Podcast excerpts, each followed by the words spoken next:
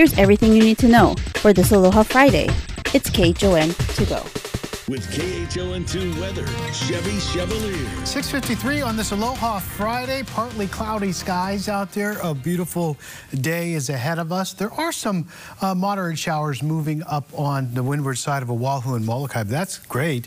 Uh, unfortunately, we don't have the breeze today. Not At least not as breezy it was last few days. 5 to 10 now. I wish we had those 15 mile per hour winds to shove some of these showers over in the drought-stricken areas. Western Oahu, Western Molokai, Western Maui. But it looks like a nice band of showers is coming right up onto Oahu. Hopefully Molokai, at least western portions of Molokai, uh, will get some rain showers out of that. Now I want to explain a new product that we have here on the morning show. You're used to a seven-day forecast. When I started this in 1999, we were doing a five-day forecast. And I tell you what, the fifth day, maybe 50-50. But after 23, 24 years, we're getting better and better. Obviously, we have a seven-day forecast. Well, looking good through these next seven days. But we're going to add two. This is our plus two. This is not a gimmick. I did a lot of research on the accuracy of this. And you know, in Hawaii, I can tell you next January 24th, there's an 80% chance that it's going to be sunny. Why? Because 80% of the time in Hawaii, it's pretty sunny, right? But as far as weather model prediction, nine days is about as far as I want to go right now to make sure that you are getting a great forecast. Honestly, all honestly, five-day forecasts we're 90, over 90% accurate. Uh, for seven day, well over 80% accurate here in Hawaii. And for the nine day, I'd say well over 70% accuracy. So we wanted to give that, that feature to you uh, from here on out on the morning show. That's your weather forecast. How about the surf forecast with Gary? Morning, Gary. Hey, good morning, Chevy. Oh, that's awesome. Uh, let's get out there. The North Shore is still flat to one. Uh, not much change really expected. It's summertime, typical size. It's paddle, fish, dive, and sail. Out there at Makaha, it's occasionally two feet behind the reef since it's so small, and it's a south swell. Town spots are one to two, occasional higher. Uh, Diamond Head one to two plus. Again, not as bumpy as it's been as the trades have slackened. Out there at uh, Sandy Beach, one to two, maybe a couple threes. Makapu'u one to two, and again, no warnings for mariners except for the extreme UVs. And we have got a nice south swell building on Sunday, peaking Monday, Tuesday to near advisory level. So another really good one. Uh, low tide here was an hour ago at minus 0.1, going to a huge high tide at 2 p.m. with a flow of 2 feet. Sun will set a minute later at 7:17 and rise a minute earlier at 5:51. And that's your update. And we continue to follow breaking news out of the Supreme Court, which has ended constitutional protections for abortions that had been in place for nearly 50 years. This morning, 6 to 3 ruling overturns Roe v. Wade and is expected to lead to abortion bans in about half the states of our country. The ruling comes more than a month after the leak of a draft opinion by Justice Samuel Alito. Dallas Ontiveros is at Planned Parenthood Hawaii. He joins us now live with more on what this means for Hawaii. Dallas? Good morning, Christine. Yes, we're continuing to follow the reaction here in Hawaii. And as of right now on our radar, there are no sort of organized protests or demonstrations following the overturn of Roe v. Wade. But it's been happening here outside at Planned Parenthood in the past. We've seen also over at the state capitol and as well as Kalakaua Avenue over in Waikiki on the weekends leading up to today's decision.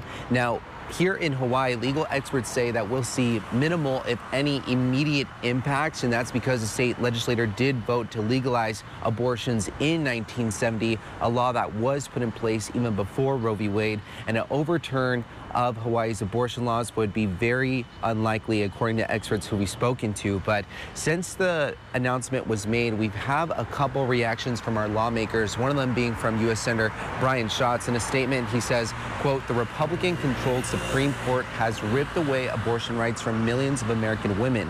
While this ruling won't impact Hawaii, which legalized abortion in 1970, we must fight back to protect reproductive rights for women across the country. A woman's fundamental right to make decisions about her own body are hers alone, not the government's. End quote. Again, that was a statement from U.S. Senator Brian Schatz. Another lawmaker also released a statement. This is from U.S. Congressman Kai Kahele. I'll read a portion of his statement right here. Quote, today the Supreme Court failed us. The court's decision to overturn Roe v. Wade and eliminate the constitutional right to abortion is an assault on Americans, means to safely choose their own future and will further marginalize the most disadvantaged in our communities. I grieve with the women and families in our lives who will mark today as the day they were left behind by their country, end quote. Again, that was a statement by U.S. Congressman Kai Kahele. You could read the full statement on our website at KHON2.com, and we'll continue to cover more reaction throughout the show.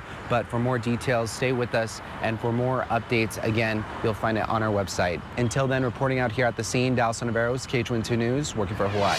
It's been more than a week since Joe Logan was sworn in as chief of HPD. He has said that he wants the department to be more transparent, and it's a big reason why he's here joining us for his first sit-down interview at KHON2. Chief, welcome. Thanks for joining us this morning. Welcome. Thank you for the opportunity, Christine.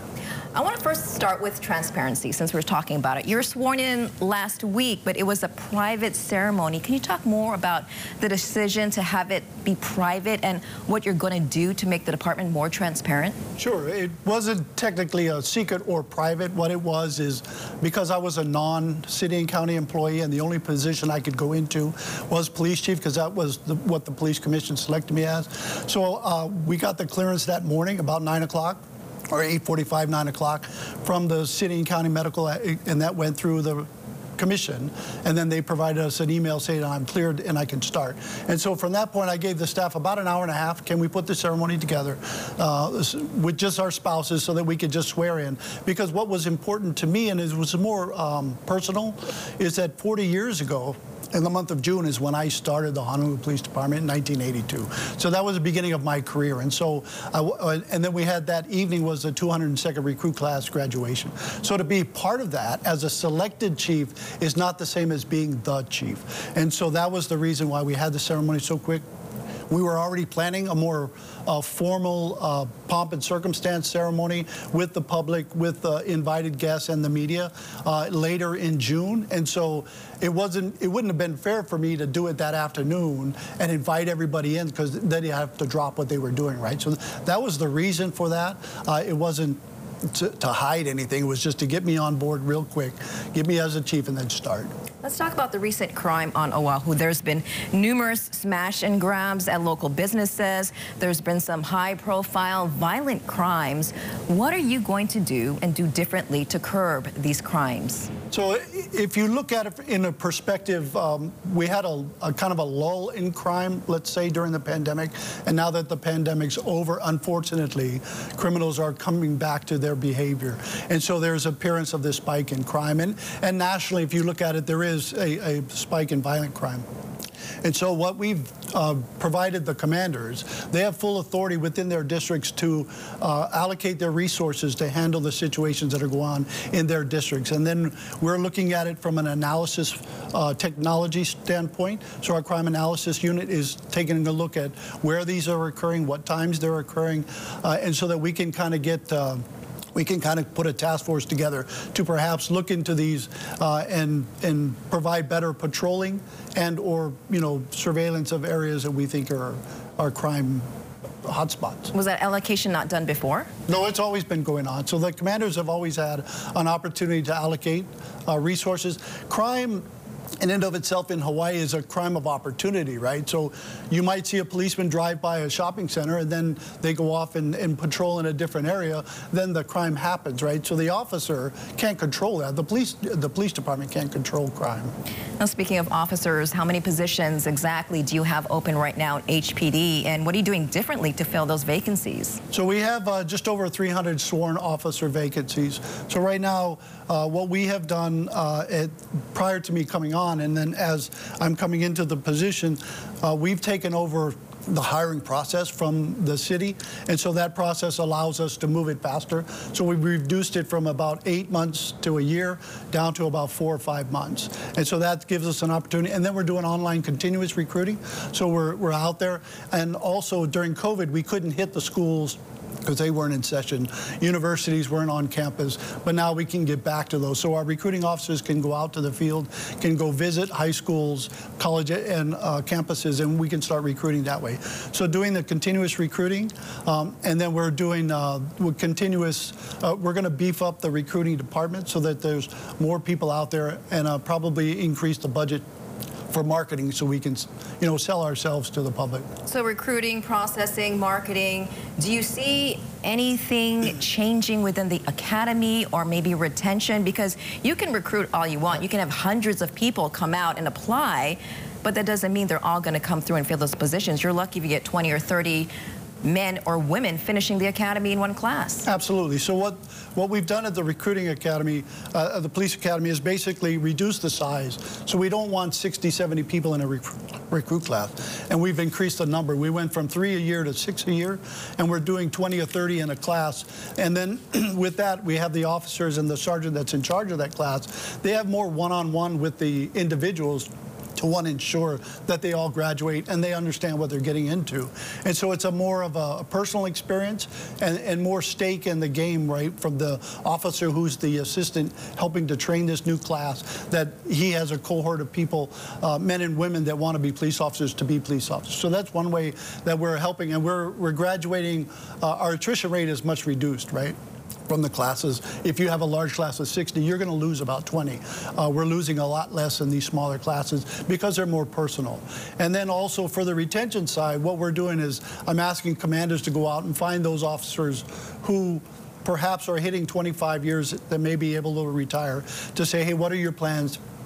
Can we keep you a little longer? You, are you in the right place? Would you like to transfer to stay a little longer? And so those are the kind of things that we're going to get started here pretty soon to, to keep retention, to keep officers. And those that have plenty of time to retire or ready to retire, perhaps uh, the same thing with them is have a discussion and see what's going on. But it's also a double-edged sword, right? Because you have young officers coming into the department that want to get promoted, want to move up, mm -hmm. and then we have perhaps people at uh, senior ranks that aren't moving, and they've been there for years. Um, and so we have to make sure that we allow some officers to retire uh, when they're ready to, and then we can promote other officers up. Okay, I have so many other questions, but sure. I just want to ask you, you know, for residents out there, families who just say, Chief, I do not feel safe right now. What are you doing for me? What are you doing for my family to protect us? What do you say? So the police department uh, is continuing to operate even though we're short uh, officers. It hasn't impacted our ability to provide a safe uh, and secure environment. So we continue to do that. We continue to investigate crime and, and apprehend criminals. Uh, and we're just one leg of the stool of the criminal justice system, right? There's law enforcement, there's uh, corrections and rehabilitation, and then there's a prosecution and uh, public defender's office, right? So we're trying to hold up our end of this criminal justice system by doing what we need to do uh, to make the street, streets safer and make our neighborhoods safer. But we're also, we can't do it by ourselves. So we need the community out there to help us. In the community is where unfortunately criminals live and that's where you know and the great people that work there. So we have neighborhood security watches and, and uh, we have crime stoppers and other uh, venues for the community to call us and let us know what's going on who's in their neighborhood that may be uh, you know conducting criminal operations. And so we could use that information to help make it safe and secure for them so you're saying basically kind of tighten up those partnerships and work with the community better? Absolutely. Well, we have community policing teams now that are in the communities doing that, uh, but I want to get out to meet all the communities so that I can talk to them, hear what they have to say, hear what their concerns are, and then address those concerns. And that's one of the big reasons why you stopped by here. Yes. So we really appreciate this one-on-one -on -one with you. First time here at KHON2 News, and hopefully it's not the last. You'll come back, Chief? Absolutely. All right. Thank, thank you, you for so the much. opportunity. Yes, nice meeting you. Pleasure. And that was your Aloha Friday morning news. Find all these stories and more on KHON2.com, Facebook, Twitter, Instagram, and YouTube. Then tune in right back here on Monday at 7 a.m. for everything you need to know with KHON to go.